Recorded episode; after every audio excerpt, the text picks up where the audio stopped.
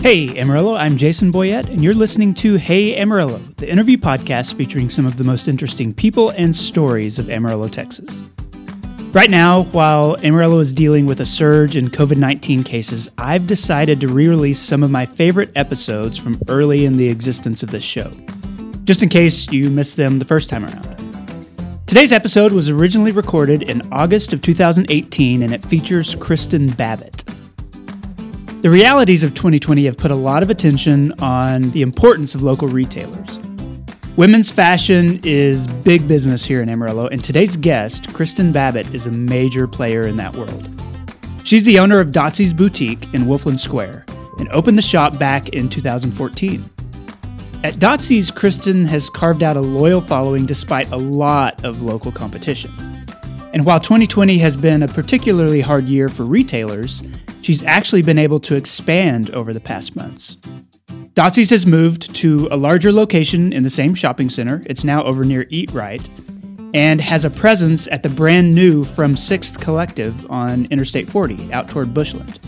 In this episode, which released October 1st, 2018, Kristen and I talk about how she started her boutique and why social media is so central to Dotsy's success. Here's Kristen Babbitt. Kristen Babbitt, welcome to the Hey Amarillo podcast. Thanks for being here. Hey, thanks for having me. I appreciate it. Good. Well, um, I want to talk about obviously your shop and your career, the things that you do. But before we get to that point, I'd like to hear how you ended up doing business in Amarillo in the first place. So, what's your Amarillo story? Well, my Amarillo story is that I um, went to Baylor University for a couple of years after high school and transferred actually to WT, which a lot of times you hear the opposite. It goes the opposite direction. Exactly. So I was a little homesick. I just missed this community. I missed being around here. I actually grew up in Dalhart. Okay. Um, so I was from a small town, but in Amarillo on a weekly basis. This was going to town for us. Right. so this was the place that you came to shop and go to the movies and Absolutely, absolutely. So graduated with a social work degree. But my senior year, right before graduation, realized this really wasn't what I felt like I was supposed to do. However, I was a month away from graduating mm-hmm. and took that degree. Um, worked in that field for a few years, had my first daughter, and truly felt like the Lord was calling me to be a stay at home mom. Mm-hmm. So, quit that job, and we made some sacrifices. Uh, you know, sold the house, did our part so I could stay home. In that process, um, I realized that I really enjoyed being creative, mm-hmm. working with my hands. Um, I always had a very strong business mind. When I was little, I would sell things door to door. I would put on my own garage sales when I was 10. um, I really enjoyed it. And so started making jewelry and having jewelry shows and that led into a passion to kind of pursue this. It was I was seeing that I could do it. Mm-hmm. I was successful. The Lord was blessing me in that area. And eventually that turned into adding clothing to my shows and the little trunk shows I would do and craft shows that I would do and eventually into what it is today. Can can we look back at your college experience if if you had that, you know, that capacity for business entrepreneurship mm-hmm. as even as a kid. Mm-hmm. Um, why did that not get on your radar as you were going into college? It's funny you asked that. So when I went to college, I had no idea what I wanted to do. You know, it's so funny to me today. There's kids that are freshmen in high school and they're already on a degree plan. Right. And I'm like, what? I didn't even know what I wanted to do when I was 20, much less when I was 14. You know, I always knew I was going to be a mom. I always, I mean, I hoped that that's what I would be. Um, and I had a passion to be there for my kids and stay home with them. I didn't know, you know, when that would happen or if it would happen, but I knew that was in the back of my mind.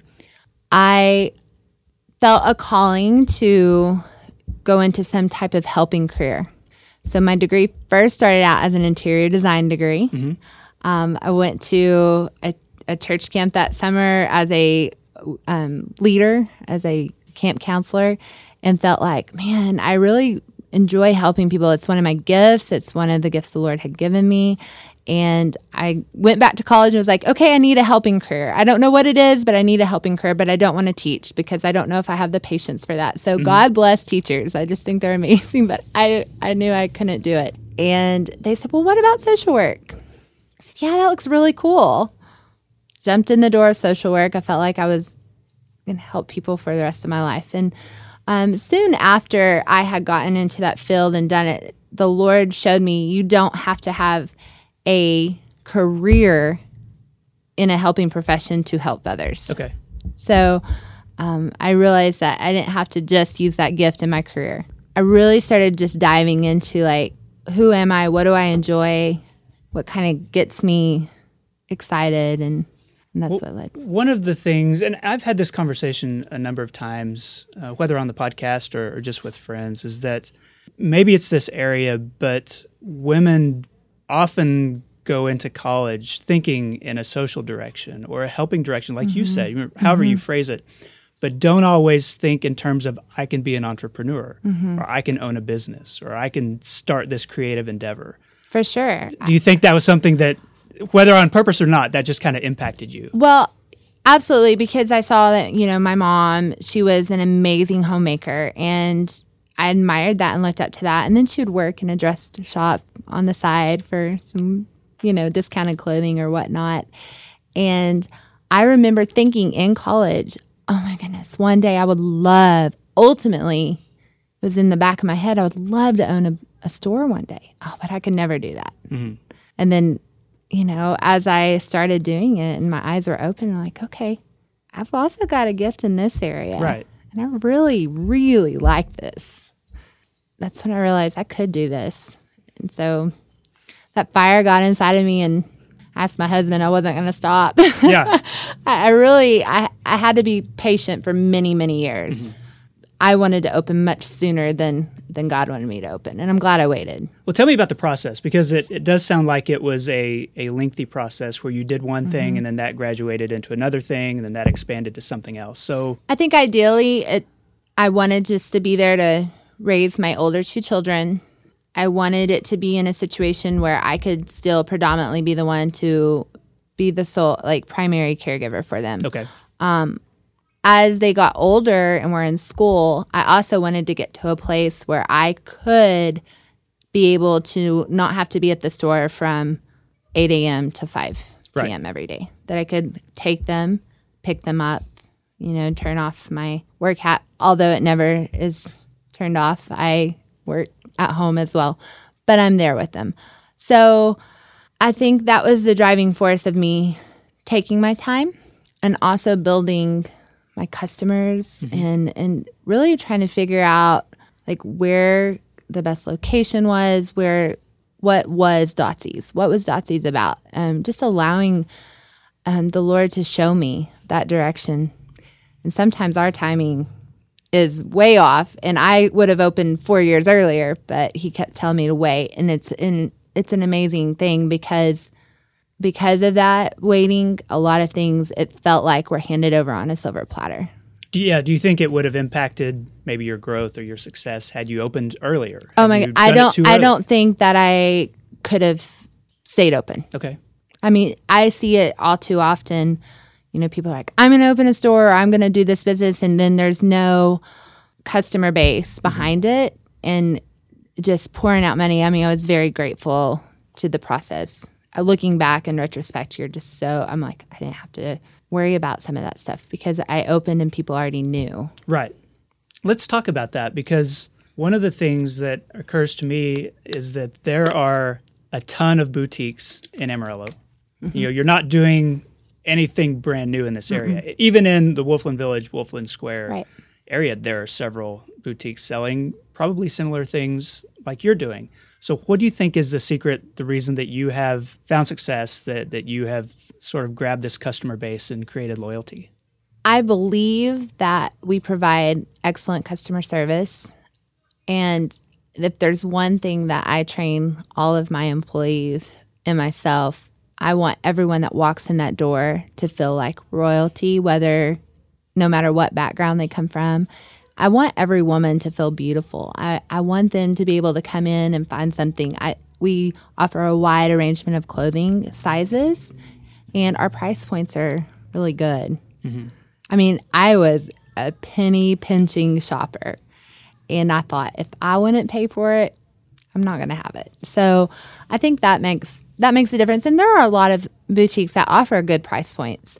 Um, there's some that are higher end, and I respect that because there's something to be said about clothing that's maybe of higher quality. I guess you could say. I, I I feel like I have a pretty good eye to finding good quality at a good price. And your customers are not just customers who walk into your storefront, right? You, do you do a lot of online? We do online sales. I ship all over the country, which is exciting and fun. That is something that, gosh, that world is so different and it's hard. There's everyone's on online. right?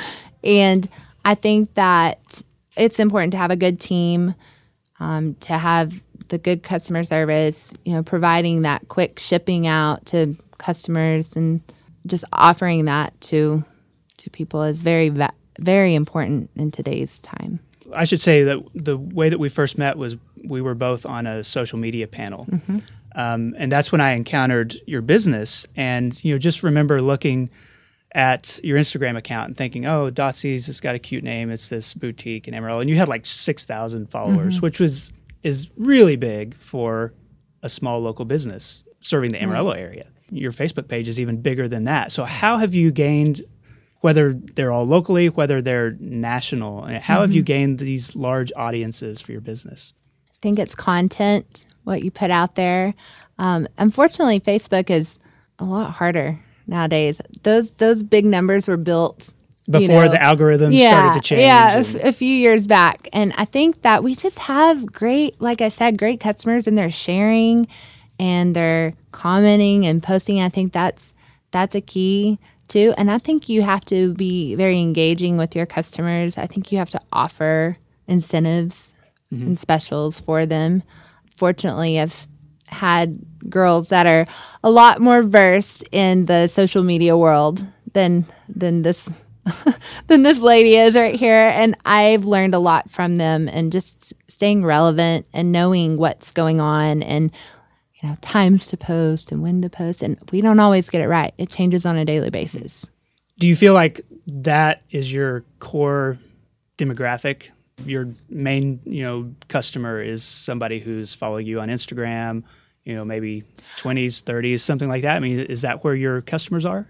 Yes and no. We have a wide variety of customers. I would say we have, I mean, I had a little girl, 12 years old, shopping the other day, and then we have this sweet, precious 90 year old lady that shops with us.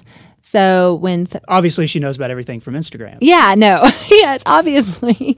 Um, I think that, yes, our core, I would say she's around her mid to early 30s. You know, that's who, that's who's seeing it. It definitely helps. It's the biggest form of advertisement out there. Can we talk about sort of the the Amarillo business climate? You know, mm-hmm. there's there's a lot of talk lately about people buying and shopping local mm-hmm. compared to you know picking up whatever you want on Amazon or buying something from a, a clothing website rather than going into an actual bricks and mortar store here. Um, are you seeing any changes? Are you seeing uh, among your customers is is there a reason for them to walk in your door rather than just buying whatever looks good, you know, from a website? Well, personally, fortunately, we have not seen a lot of changes for us. I can say for other things, I think clothing is such a item that women like to try on. They like to see, feel, touch, see what it's going to look like, and we provide an experience, not just coming in and picking out something and leaving. I think that um, we provide an environment that is welcoming. Like we want to get to know you as a person. Um, they come in and they feel you, there's something just about that, you know, satisfaction of getting it today and leaving. And I think that also just the customer service I get, you don't get that from being online. When you started, did you have like a fallback plan? I mean, did you think this is something that might fail, that might not last? I mean, did what, what were some of the risks that you were dealing with before you made the decision to, okay, I'm opening up a storefront? Well, in all honesty, I I don't because I understood from the very beginning that tomorrow the Lord could say, You need to shut these doors, and I have to be okay with it because I've given it to Him from the beginning. And that I think there is there is so much freedom in that. And knowing that, you know what, if it's successful, glory be to God. If it doesn't, glory be to God. And there is freedom in that for me because I realize that I will be okay no matter what. Mm-hmm. And I feel like as long as I'm doing what I'm supposed to be doing, whatever that is, you know, and sometimes I have to step back and be like, okay, I'm getting a little too too big for my britches right now and I feel like I have to just not to get ahead of myself, but to just worry about me or mm. like in the store and move forward and do what I know what to do. And also know that it's ultimately out of my hands. But at the same time, you have to be able to evolve and change in your business yeah. because trends oh. change and fashion changes. And that and is that is something that I put a lot of stress on myself. And and I get wrapped up in that, you know, I feel like you have, in, especially in the fashion world, you have to be one step ahead. Mm-hmm. I mean, and you sell hardware; it's just the same hardware year after year exactly. in most cases. But your product is changing every season, time. all the time. And the key is finding the things that are going to work for this area versus not not so much. Mm-hmm. Um, stuff that's not too far out there, but your customer is going to like and want to buy. Um, also, knowing when to stop selling something okay, we've done this three seasons in a row because it's been a staple, it continues to sell, but let's retire it. Right. You know, I've seen too much. not necessarily yeah. because the customers are not demanding it, but just you feel like it's time to move on. All right. You've got to stay ahead of the game. One of the, the things that um, I, I, guess is is maybe a cliche that people say Amarillo is, is always about five or ten years behind the coasts in terms of trends, whether it's fashion or technology or mm-hmm. culture. Is that something you seem to be true? I mean, you, you mentioned things that you know will not work in this area. Well, I don't think it's five years anymore. I think it's more like two. Okay. so I think we're so we're, we're narrowing there. that gap. Absolutely, absolutely, we're getting there, and I I definitely see a progression forward, and I definitely see that there are more people out there that um, want to be more risk taking with their fashion and you know, and I can accredit that to Pinterest mm-hmm. and the internet. I mean, they they see things that oh that are popular and think, okay, where can we go to find that? When you were a kid going off to Baylor, did you think you would end up back in the Panhandle?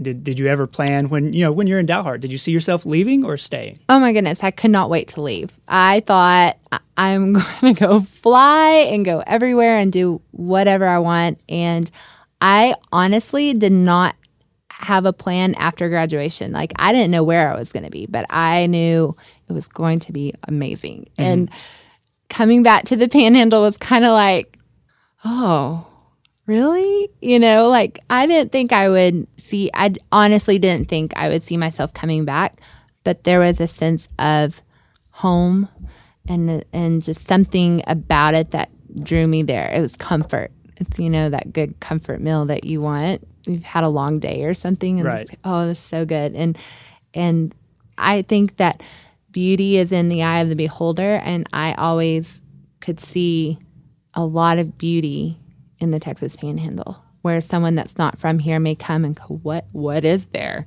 I'm like, look at that sunset, or look at the sky, and you know this weather is pretty. We get four seasons most of the time, not all. we time. used to. Yeah, we used to. Well, b- before we turned the mics on, you know, you were just telling me about having been at market and people that you met there being sort of stunned that here are these fashionable you know mm-hmm. women buying clothes and stuff and they're from Amarillo, and that that seemed like it didn't match up in their minds. Yeah, and that was it. It offended me in a way because I I take a lot of pride in my home. I mean, I consider this my hometown. I've been here almost twenty years, and you know, it just was like, really, you're gonna say that? That's not that's not really true. I feel like we're a pretty cool city. Tell me about your plans for the future. Do you see Dotsy continuing to be what it is now for the next few years? Do you have you know, you're going to create a, a great clothing empire or something like that. What What do you want to share?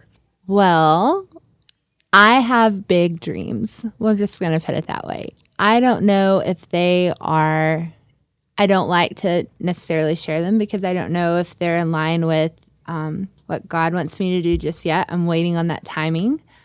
I have really big dreams. So my husband and I um, have discussed them. I am the risk taker, he is not. Mm-hmm. So we've got to balance that out. Um, I would love to see Dotsy's grow. I don't know in, in which direction that means. I don't know if that means stores across the country. I don't know if that means just growing, you know, online. I don't know if that means opening up a little separate kind of place. I don't know. I don't know what that looks like. All I know is I know that I'm not done. Okay. I'm not done. This episode is sponsored by Blue Handle Publishing, home to the Neil Baggio thriller series by Amarillo's Charles D'Amico, plus a brand new release, The Unwinding Cable Car, by local best-selling author Andrew Brandt. Right now, you can shop for these titles and more at bluehandlepublishing.com and get 20% off using the holiday code HOLIDAY20. That's HOLIDAY20 for 20% off any of the books and merchandise, including signed books and a cool Blue Handle Publishing whiskey glass. All at bluehandlepublishing.com. Okay, we're back with Kristen Babbitt. Kristen, this is the part of the show I call Eight Straight. Eight Straight is sponsored every week by Panhandle Plains Historical Museum and Canyon on the WT campus. It's the largest history museum in Texas, and its collection includes more than eight decades of evening gowns. Awesome. The kind of thing you probably won't find at Dotsy's. Learn more at panhandleplains.org. All right, the first one, and this is not a question I've asked anyone else, uh, any other guests, but is there any type of fashion sense or item that you would describe as being unique to Amarillo? Hmm. I don't think I could pinpoint a specific item or fashion sense. I think Amarillo has a very casual fashion sense about them. I don't I don't feel like the general population is too worried about dressing really nice every day. And I and I want to I want to instill a little bit more of that. I was going to say, yeah, do you want to improve upon that? Yeah. Is... Yeah, and I think that there are people that do. I, I think that for the most part. You know, I think of cities like Santa Fe and you think of the Concho belts and the turquoise necklace. And I would say Amarillo has a pretty eclectic fashion sense. I don't know if there's one other than just very casual. Do you have a sense of why that is? I mean, is there something about our culture or being isolated up here in the panhandle where we just we're not dressing up for people and right. don't care to? Yeah, maybe it's it's the types of jobs that we have around here. There's not too many very professional, you know, type jobs where they're more agriculture based. You don't need to dress up going on your ranch or farm that okay. day, that sort of thing. I All guess. right. What is your favorite local restaurant? Probably Public House. Okay. Yeah. What do you like about it? The food is different and it's really good you're not going to see. I don't, I'm not a big chain restaurant person. Right. I don't like chains. I try to support as many locally owned restaurants that I can. But, you know, Crush would come in right up there with Public House. I just like locally owned, different. a little yeah. upscale. Is, is yeah. there a certain dish that you get at Public House that, that's your favorite or you? No, they all, they're all good. I mean, anything from the brie sandwich to the soup. I don't know. They're all great. Okay. They're all great. How do you describe Amarillo to people outside the area? I feel like Amarillo, I always say, is a big city with a small town feel. Um, we offer just about anything that a big city offers, but instead of having multiple of it, we may just have one or two. Okay. And you know, it's funny you say this. My my brother and sister in law are moving here from Houston, and my sister in law has never lived anywhere but a big city. And so I, th- I told her, I said, I think that you're going to find that people are very genuine here. Mm-hmm. And I like that. I like that, you know, when you see that friend on the street and they're smiling, they give you a hug, I really do feel like they mean that. Whereas you may not get that same feel in a bigger city. It's a pretty big difference in a lot of ways between Houston and Amarillo. Very much. Yeah. Do you think do you think they will be um, think that that difference will be a, a positive for them? in most I ways? hope so. I really do. I, th- I hope so. I think there's a sense of community here Mm-hmm. that they may not get there. Just lost another aunt in the craziness, I guess. You know, I don't know. What does this area have too much of? Traffic lights and construction. All right. That's not uh, too off the wall in terms of answers. Why traffic lights? You know, you drive down streets like Western and there's like one at every block. I don't know. It's just, and, and they're not in sync. Mhm. Like, let's just let's keep this flow moving. it's, it's kind of like overdone sometimes. There's lights in places that I don't feel like there needs to be a light. Or at least it should be longer. You know, let the green light last a little bit longer Yes. Oh my unless goodness. somebody's just waiting to to pull onto the street. But I've been driving, you know, at 45 or whatever down one of those streets, and you get a red light, and there's no cars waiting. no, know, it just like stops where, you in your tracks is and- this coming from? yeah, I don't like. I don't know if that's unique to Amarillo, but uh, I don't think it's unique. Maybe the construct. I guess I don't know why Amarillo decided to do all the construction all at the same time, but we did, and then that's a joke. I know Amarilloans like think about it and they're like, "There's nowhere in Amarillo that you can go without construction everywhere." But again, I'm sure it's that way in other cities it, last time I've been to Houston or Dallas, I feel Yeah. like it was that way. for sure. Um, what does this area not have enough of? Okay, so I think that we're doing a better job at it, but community events. I, I do think Amarillo is really trying to do more community events. I know the square has done more events, just things that you can take your family to. Um, getting outdoors. I think there's needs to be more outdoor activities. I think Amarillo as a whole is not very outdoorsy. I get. I don't even know if that's a, a word, but you know, you go to some cities and you just see people walking their dogs everywhere. They're walking or they're bike riding or you know, there's all kinds of outdoor festivities and festivals and that sort of thing. But I think we're getting better. I definitely think there's an improvement there. Is there one that that Amarillo has experienced, you know, over the last year or two that that you appreciate or that you've participated in? So the square has put on in the spring our spring fling and it's an outdoor where vendors come. All of the boutiques and stores here have sidewalk sales. We have food trucks. We have bands playing. So that's a lot of fun. I love events like that. Um, also the thing that they do down on polk street during the Community summertime. market. yeah i think that's really cool Yeah. really cool Okay, what's uh, we we talked about it earlier with the four seasons, but what's your favorite kind of Amarillo weather? fall on a non-windy day, which is very rare, and 60s to 70s, like the cool, crisp mornings, so I can go have a cup of coffee outside and enjoy that time, and then not get too hot. Any day that's not windy, which is like getting five. close to that kind of weather. I, I feel like it's. I hope. I hope. Um, what's your go-to local coffee shop? Roasters. All right, is that because of proximity, or you're you can see it from here, or Um, no, I actually love their coffee more than even Starbucks or anywhere else. I just love the the flavor. They do a good job. they have a good smoky, rich kind of Yeah. coffee? And it's not too bitter. Mhm. I don't like bitter coffee. When was the last time you went to Palo Duro Canyon? A couple of years ago, which is sad because it's so beautiful.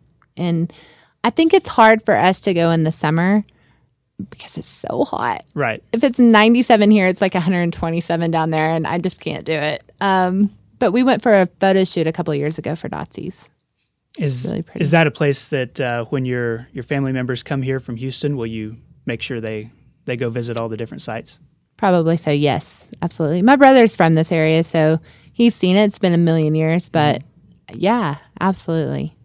Okay, well, that concludes uh, the eight straight questions. Kristen and I like to close by asking my guests to endorse something related to the area. So, what's something here locally that you would want listeners to know about or to experience? Okay, well, I have two things. Okay, that's allowed. Okay.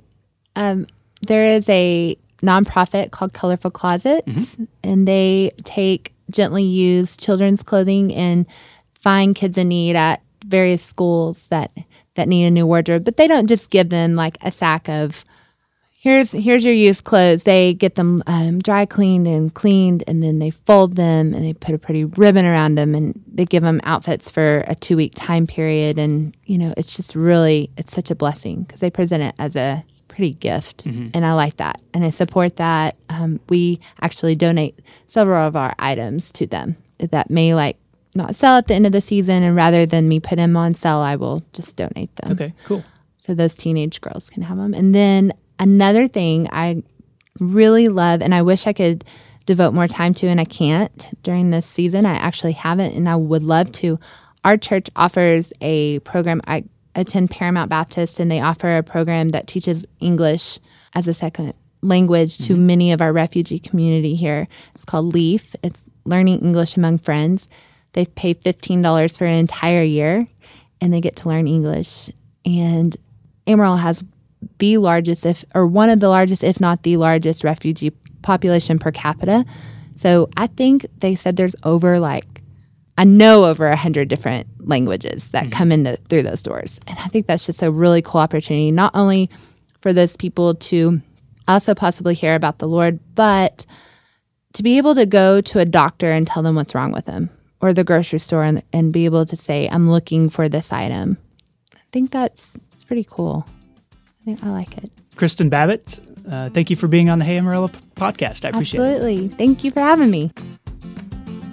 And that concludes the episode. Thanks to Kristen for the original interview and for being cool with the re release of this show. You can learn more about Dotsy's at shop.dotsies.com. Thanks to Panhandle Plains Historical Museum and Blue Handle Publishing for sponsoring the show. And you know what? Thank you for listening. This podcast exists every week because of listeners like you. I really do appreciate it. And also because of the local people who support it financially through patreon.com slash Hey Amarillo. Hey Amarillo's executive producers include Barbara and Jim Witten, Griselda, Josh Wood, Patrick Burns, Wilson Lemieux, Wes Reeves, Katie Linger, Jess Heredia, Jason Burr, Joshua Rafe, Neil Nossaman, and Ryan Pennington. This has been episode 174. My name is Jason Boyett and I'll see you next week.